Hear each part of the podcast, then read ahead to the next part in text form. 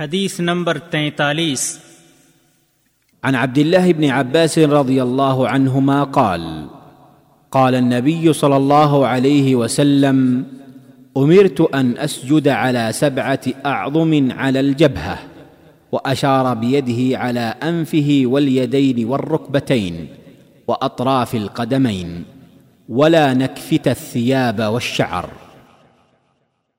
صحیح بخاری، حدیث نمبر آٹھ سو بارہ اور صحیح مسلم، حدیث نمبر دو سو تیس، چار سو نبے۔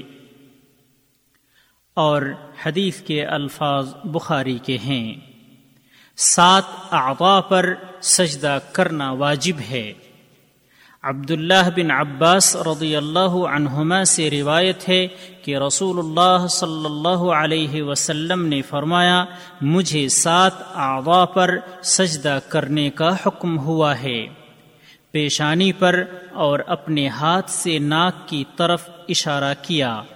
اور دونوں ہاتھ اور دونوں گھٹنے اور دونوں پاؤں کی انگلیوں پر۔ اس طرح کہ ہم نہ کپڑے سمیٹیں، نہ بال۔ فوائد نمبر ایک، اس حدیث سے معلوم ہوا کہ تمام ساتوں اعضاء پر سجدہ کرنا واجب ہے۔ ناک کے ساتھ پیشانی، دونوں ہاتھ، پیر کے دونوں گھٹنے اور دونوں پیر۔